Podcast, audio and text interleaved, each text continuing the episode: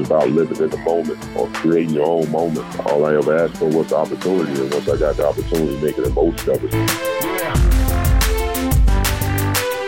Welcome, everyone, to the Driving Vision podcast brought to you by the Zeigler Auto Group. I'm your host, Sam Dark, and here with me, Auto Group Director of Talent Development, Mike Van Ryn. Welcome, Mike.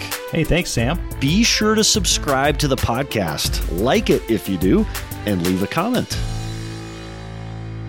Ben, hello and welcome. Hey, how you doing? Appreciate having you. It's such an honor to have you here. So it's interesting. This is the podcast, and we're here talking with Ben Wallace in preparation for the Drive for Life charity event. And uh, Ben, it's an absolute honor to have you here. As I did my research, Ben, I realized something. You and I nearly share a birth date. We are the same age, separated by two months. I'm two months younger than you. So okay. 1974 is a good year, right? Absolutely. So, hey, Ben, what an extraordinary journey you've had growing up in Alabama in a family of 11, playing playing in community college, being undrafted, then playing overseas, and then the success four time NBA Defensive Player of the Year, four time NBA All Star, more blocks than personal fouls, only player with more steals than turnovers, so on and so forth. What's it like now at this point, at this moment in your career, to be going into the uh, Basketball Hall of Fame? It's a, a surreal moment. You know, like you say, you even talk about the journey. For me, you know, was about living in the moment or creating your own moment. All I ever asked for was opportunity. And once I got the opportunity, making the most of it. So, you know, going into the Hall of Fame is something you really can't prepare for. You know, there's no practice. There's no games or nothing. You basically just get judged by your peers. So to be selected as a Hall of Famer is definitely a great honor. And it's awesome to be at that point where you've achieved that. There was a quote by you, Ben, in an interview you did going into the Hall of Fame. You said, Was I in love with the journey? Was I in love with the game? Or was I in love with the struggle? And I thought, Ben, that was a beautiful quote. Which is it for you and why? The journey, you know, led me to the game. The game led me out of the struggle but I said in order for me to be successful at the game, I had to be in love with the struggle in order to survive in life. Tell the story that my mom put me on my life journey. You had to be in love with the struggle, you know, in order to succeed. And that was one of the things that she taught me. No matter how difficult life gets, she always told me that her doors was open, that I could always come home.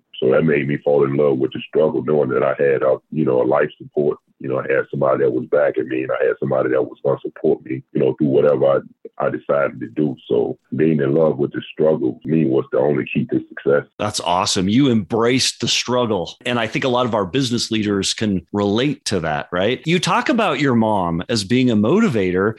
And I also have heard you say, Ben, that your mom wouldn't attend a basketball game until you made the NBA. Tell us about that. I'm fascinated by that.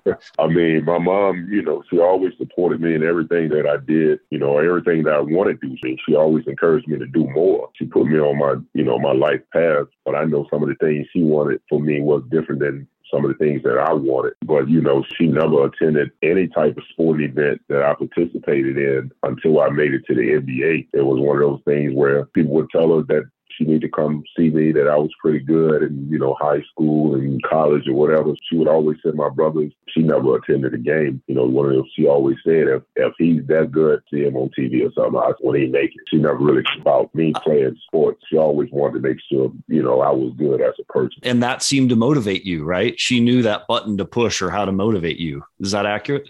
Absolutely. Well, absolutely. You you know how to motivate me through, you know, in and everything. No matter what I did or, or what I wanted to do, she always encouraged me not to give up. You know, you can do it. Try. Maybe you got to try a little harder, but things possible. She always motivates. So, Ben, you've made a choice. It's interesting. You could do anything after this big night on September 11th, after your induction into the Hall of Fame. And your decision is five short days after your induction to travel to Kalamazoo, Michigan, and join what will be possibly the largest charity gala in Michigan Michigan since COVID, an event in its 40th year that will uh, generate hundreds of thousands of dollars. We actually anticipate a record haul supporting American Cancer Society, MRC Industries, Make a Wish, and other charities. Talk to us about what went into that decision making for you and, and what it says. What's that statement? I mean, it speaks on, you know, my character, where I am. I was raised. This is a great event. It's for a great cause. I think it's time to bring a little more awareness to cancer because everybody in our community, family, friends, or whatever, everybody been affected by this disease. And I think it's important to for me to use my platform to bring awareness to it to let people know that it's time to go to war and go to battle against this disease because it has affected each and every last one of us. Our families, you know, we all know somebody or we all close to somebody that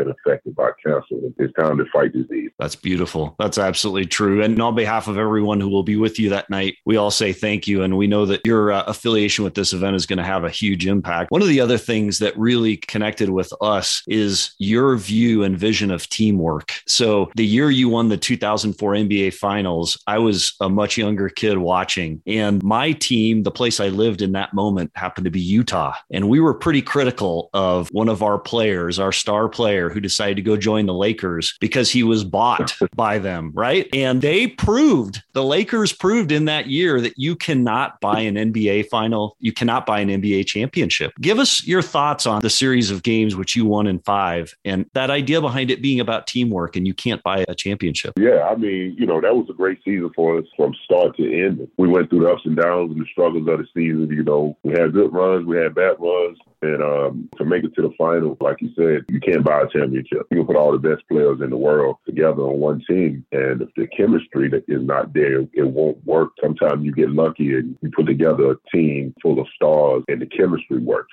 and it works out for you. But the chemistry don't work, you're not going to win a championship. So I thought we did it the right way. We went through the struggles. We went through the getting eliminated in Eastern Conference Finals a couple years in a row, but we kept the team together and we stayed together. And like I said, we went through that struggle together. So once we came out of it, I just feel like that team couldn't be beaten. You know, definitely one of the best teams ever assembled as far as the way we played the game and the way we gelled together the type chemistry that, that we had. So I say chemistry on that team and that brotherhood on that team rival any chemistry or any brotherhood of any sort that I've been ever been a part of. With those guys beside my you know, by my size and the way we played, it, it was just going to be hard for any team to beat us. As a lesson in leadership, how do you duplicate that in a business or in relationship? How do you duplicate that sense of camaraderie and teamwork among a team? Um, I mean, it's tough. It's tough because all the elements was there for that team. At one point in time, we was all giving up on in our career. All my life, I've been told that I couldn't, that I was too small, or I can't do this well enough. I can't do that well enough. Chauncey came into the league when Hummel humble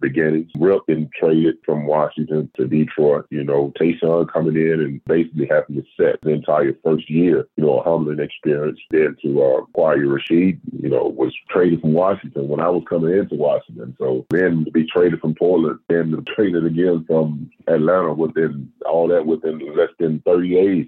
Yeah. Very humbling experience. And to all land in the same spot at the same time. You know, like I said, the chemistry was there you know, we was all out to prove a point. Yeah. And I think, you know, by the end of that season, we definitely proved our point to the world. Yeah. And, and one of my favorite quotes you said, it's your commitment to win rather than compete. You said, I never felt the pressure of scoring or not scoring. My only pressure that year was to win. And that was the only number that mattered to me. Tell us about that thought, because that's selfless. Yeah. I mean, you know, a lot of people talk about the numbers and goal and output and, and plus minus and, and all of that. You know, none of that stuff really ever mattered to me. The only thing that mattered to me was winning. You land in certain spots where coaches just want to coach, players just want to play, scores want to score, rebound want to rebound, want to rebound, and none of that means anything to me unless you win it. Winning is the only thing that's important at the end of the night for me because what I'm based on, my game is not designed to look pretty. You know, my game is designed mm. to go out and get wins. It's awesome. You're not there to just compete. You are there to win. That is beautiful. So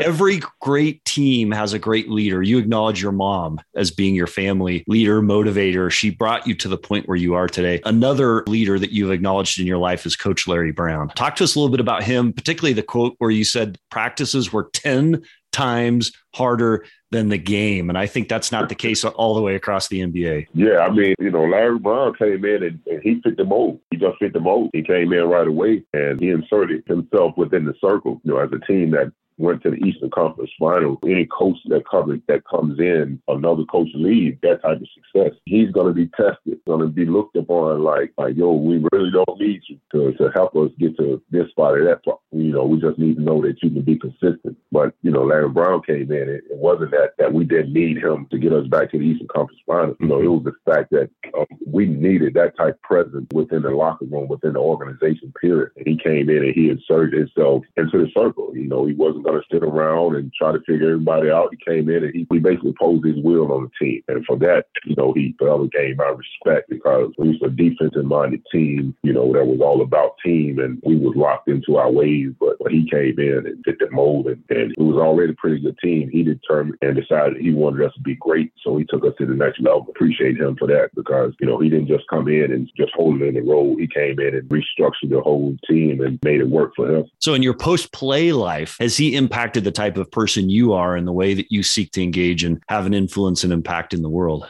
I would say that he was definitely the type of person that I didn't mind playing for as far as impacting the, the way that I, I approach everyday life. I think my mom did her job, did a great job of making me you know, a, a, solid, you know, human being to the way I approach everyday life, the way I am in society. To give that credit to my mom for impacting my life. I just figured out I took my life journey. It wasn't really there for anybody to change me or impact me. It was I was basically there for you not to mess it up. Is your mom still with us to meet? What a great person to meet her one day. Yes? No, actually, She's not. you know, my mom my mom passed in, in 2003. Uh, condolences. Oh, really? What did that mean to you? How did that play into that win? I didn't know that. I apologize. I mean, it was tough. I buried my mom the day before I played my first NBA All Star game. Then the next, the following, we won the you know NBA championship. So tough time, man. It was tough. Did that have some know. special meaning to you, winning that championship after her passing? And was there a connection with her somehow in that game win? Yeah, I think that whole was just a different moment. One of those surreal years. I don't necessarily think I had my best individual year that year. I think I definitely had my best team moment. Our team concept was what really stands out to me in that year. You know, I, I think, you know, uh, maybe a couple years uh, or prior, I might have had my best years as far as numbers and stats, but that year it was just all about the team. We just wanted did things as a team, and, and it was, you know, just tough to beat. So that year was special, especially after losing my mom. We appreciate hearing just a little bit about your life story. Man, it has just been a bucket list item to be able to talk with you here today. Ben, thank you for, for being here with us. Any final comments, Ben Wallace? No, thanks for having me, man. I appreciate it. Good luck and congratulations. Thank you.